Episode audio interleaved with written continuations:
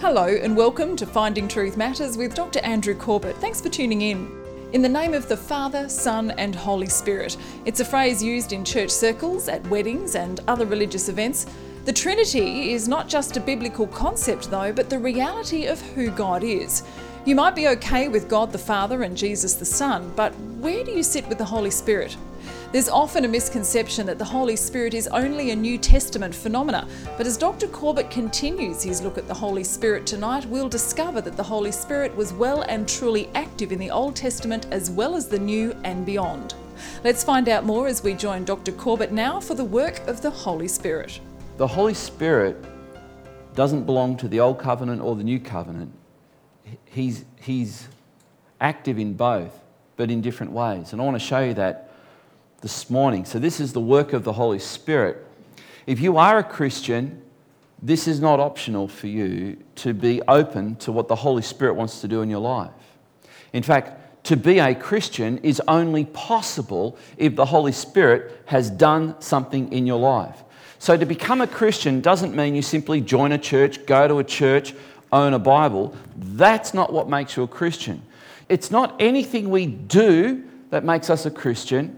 It's what has been done in us. That's why you've, you've often heard me say religion is spelt, come on, someone, how do you spell religion? D O. It's what you do. Do this, do that, do this. But Christianity, different to every other religion, if you can call it a religion, because it's not spelt D O, it's spelt, help me out here, D O N E. It's all been done. Christ has done it. And how does he do it? He does it by the power of the Holy Spirit in you. And this is a really scary thing for me as a pastor. The thought is that we will, we will have perhaps young people who grow up in this church who see the outward form.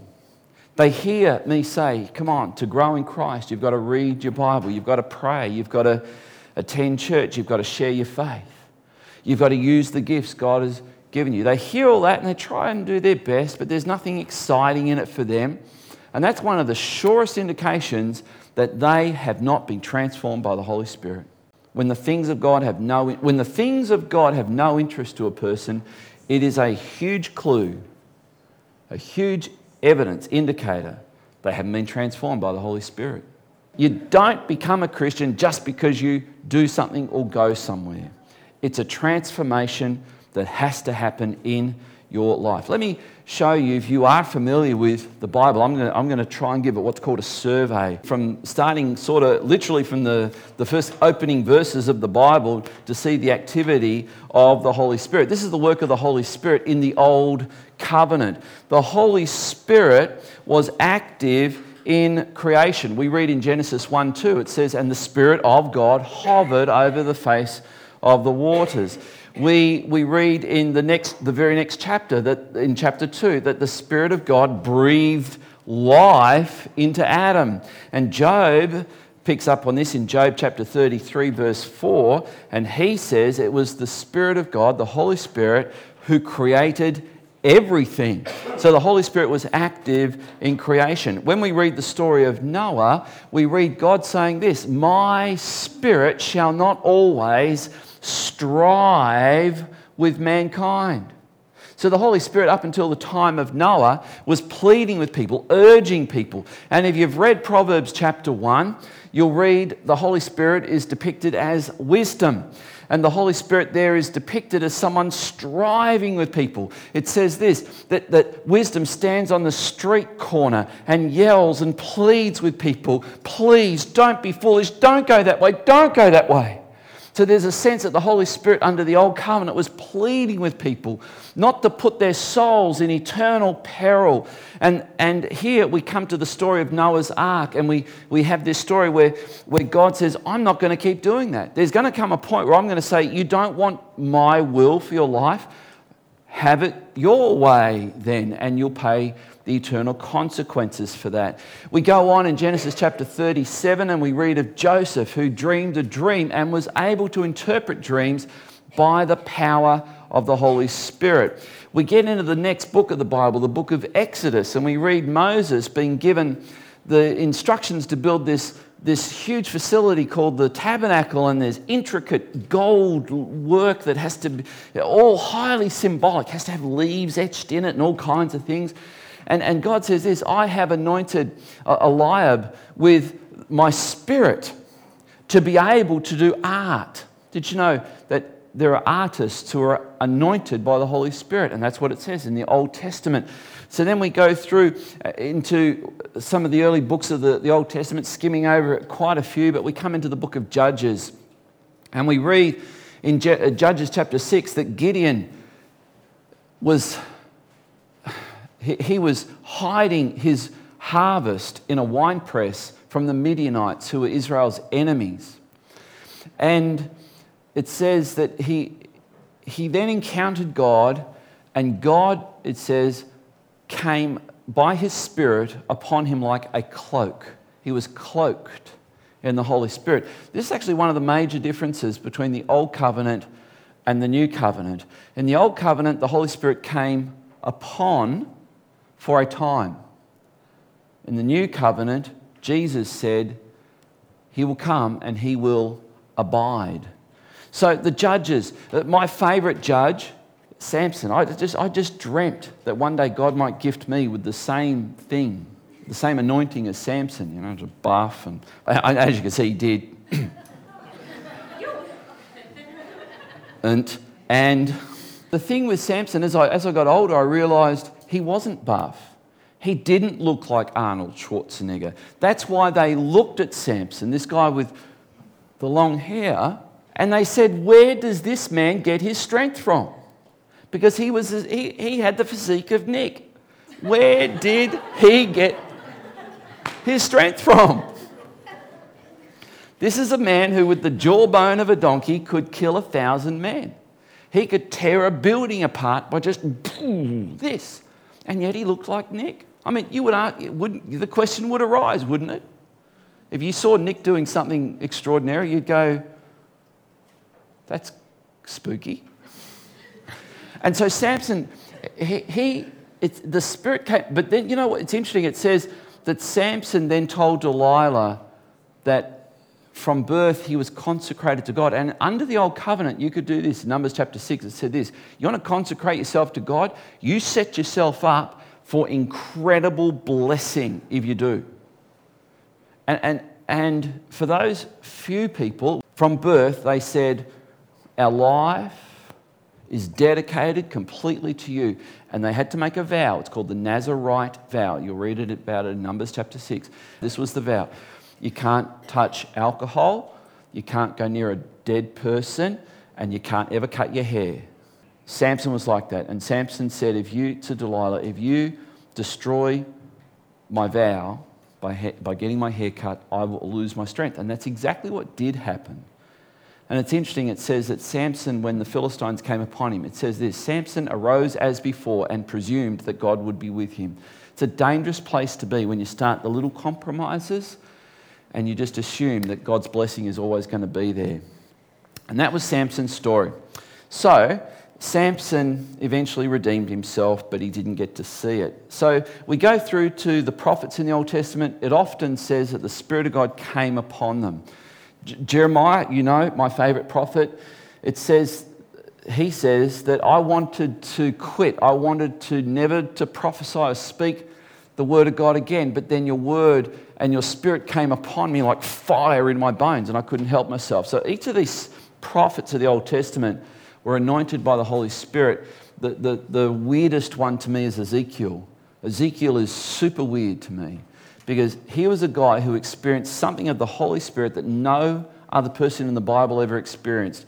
He could be in one place speaking to a group of people, and then he could just go into prayer, and then poof, he's, he's 500 miles that way.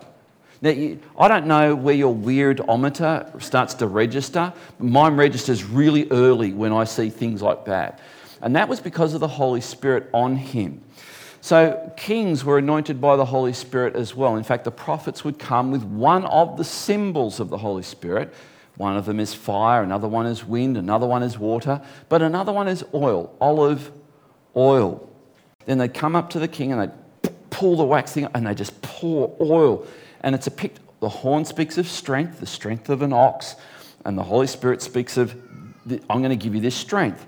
So kings were, were always anointed with a, a touch of the Holy Spirit on them. We read in Nehemiah that so were the priests who taught. It says that they were filled with God's good spirit. And now we start to get into some of the prophecies of the Old Testament.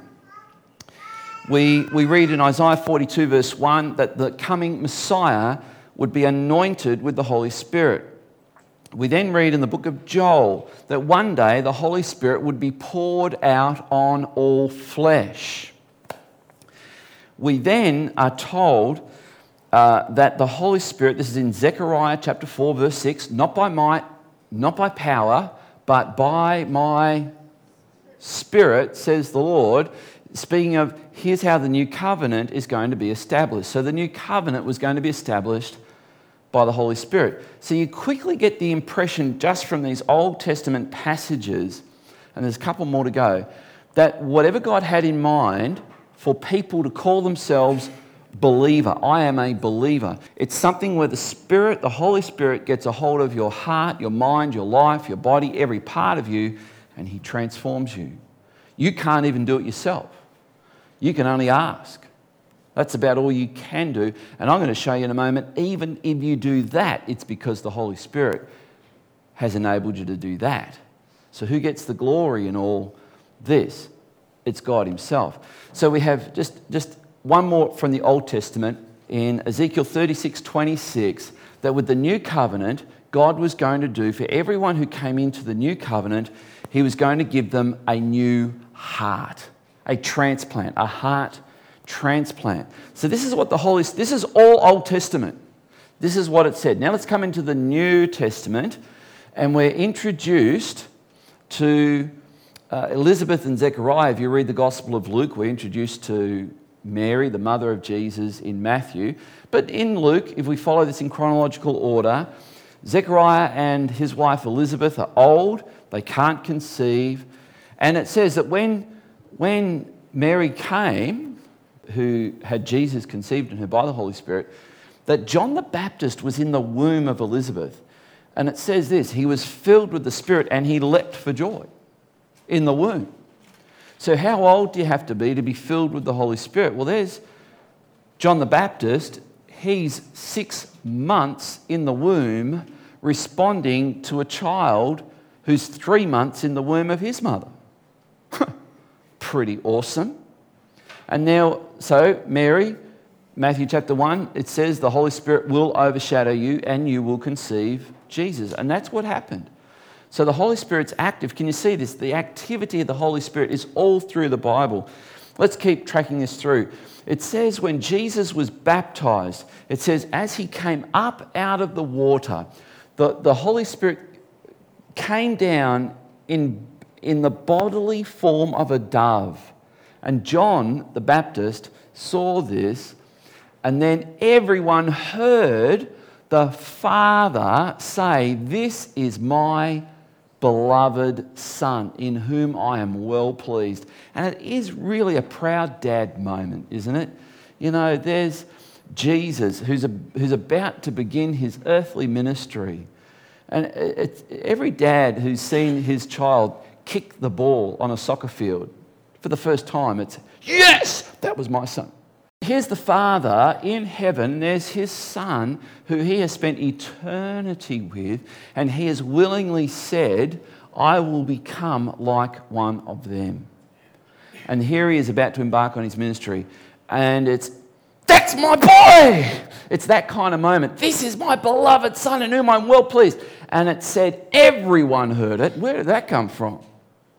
But what's also interesting is we've got this we've got the Holy Spirit coming in bodily form on Je- and resting on Jesus.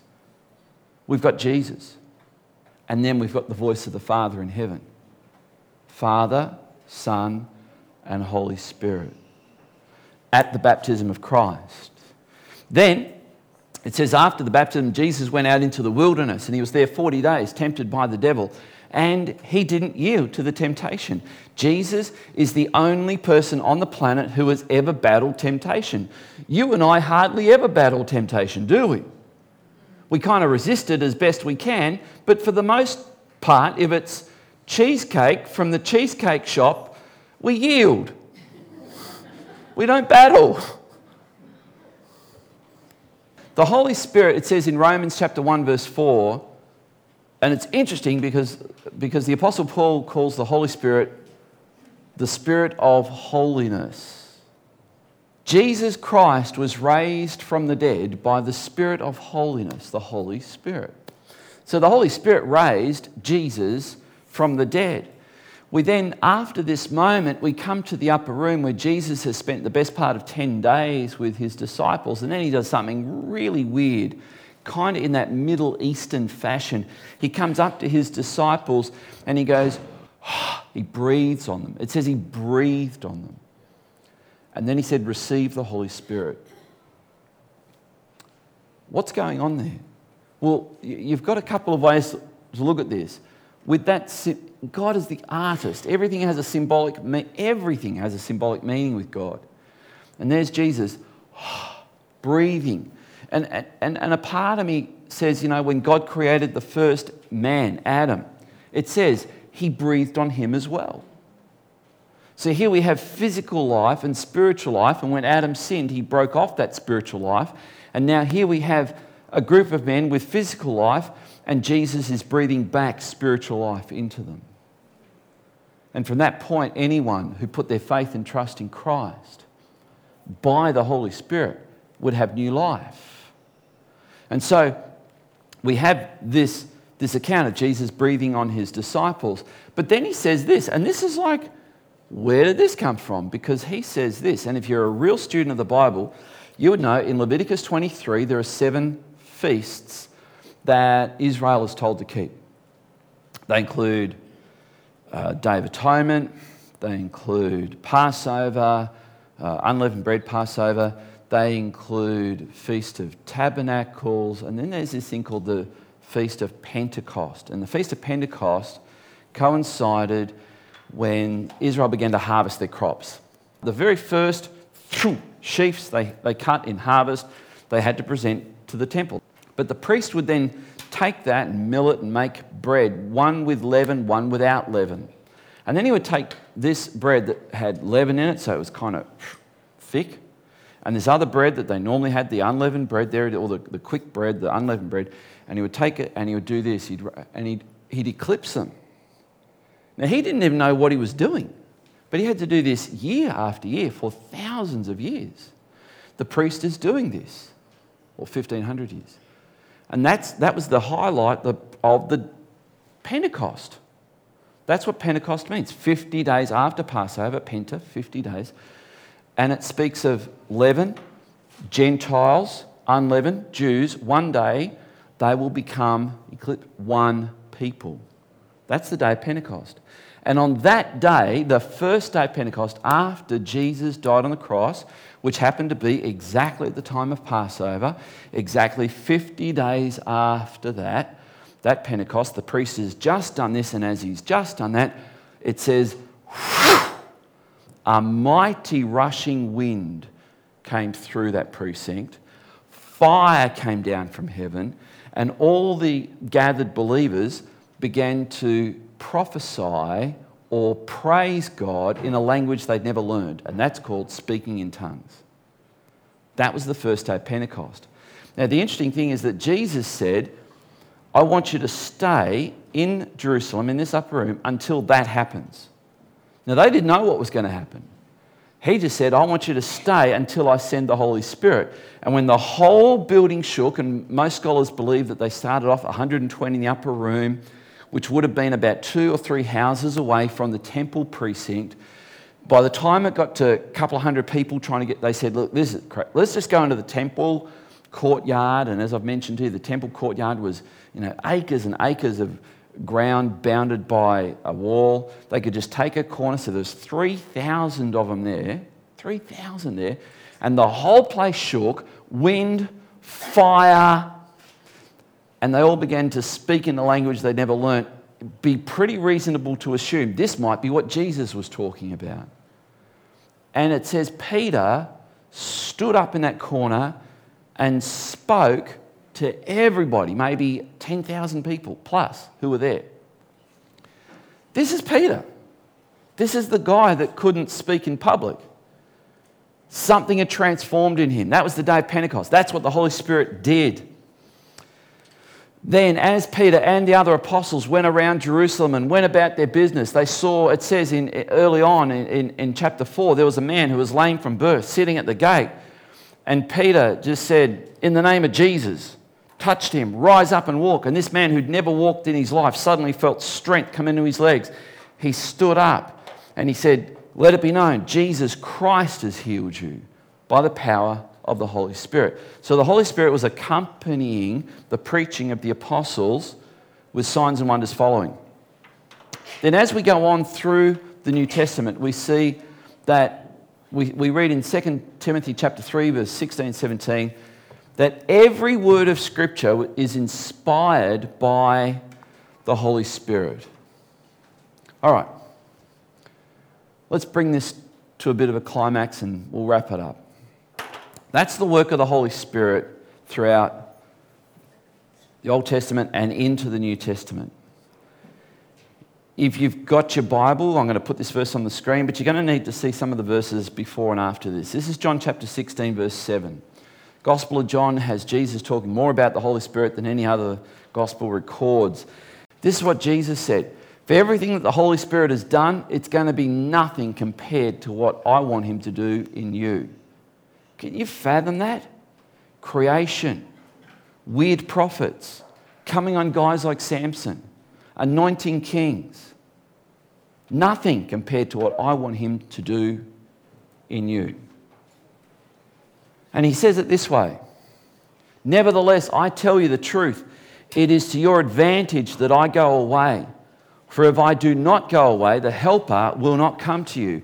But if I go, I will send him to you. Can you believe that? I mean, who on who in the universe would you rather hang out with than Jesus Christ? If I told you Jesus was standing right now out under the carport, and he really was, I wouldn't be standing here. I'd be out there. I'd be like, I just, just, I don't want to leave you. And he says, it's better that I leave you so that when I leave, I can tag and send the Holy Spirit because you are going to be far better off with the Holy Spirit than having me stay here.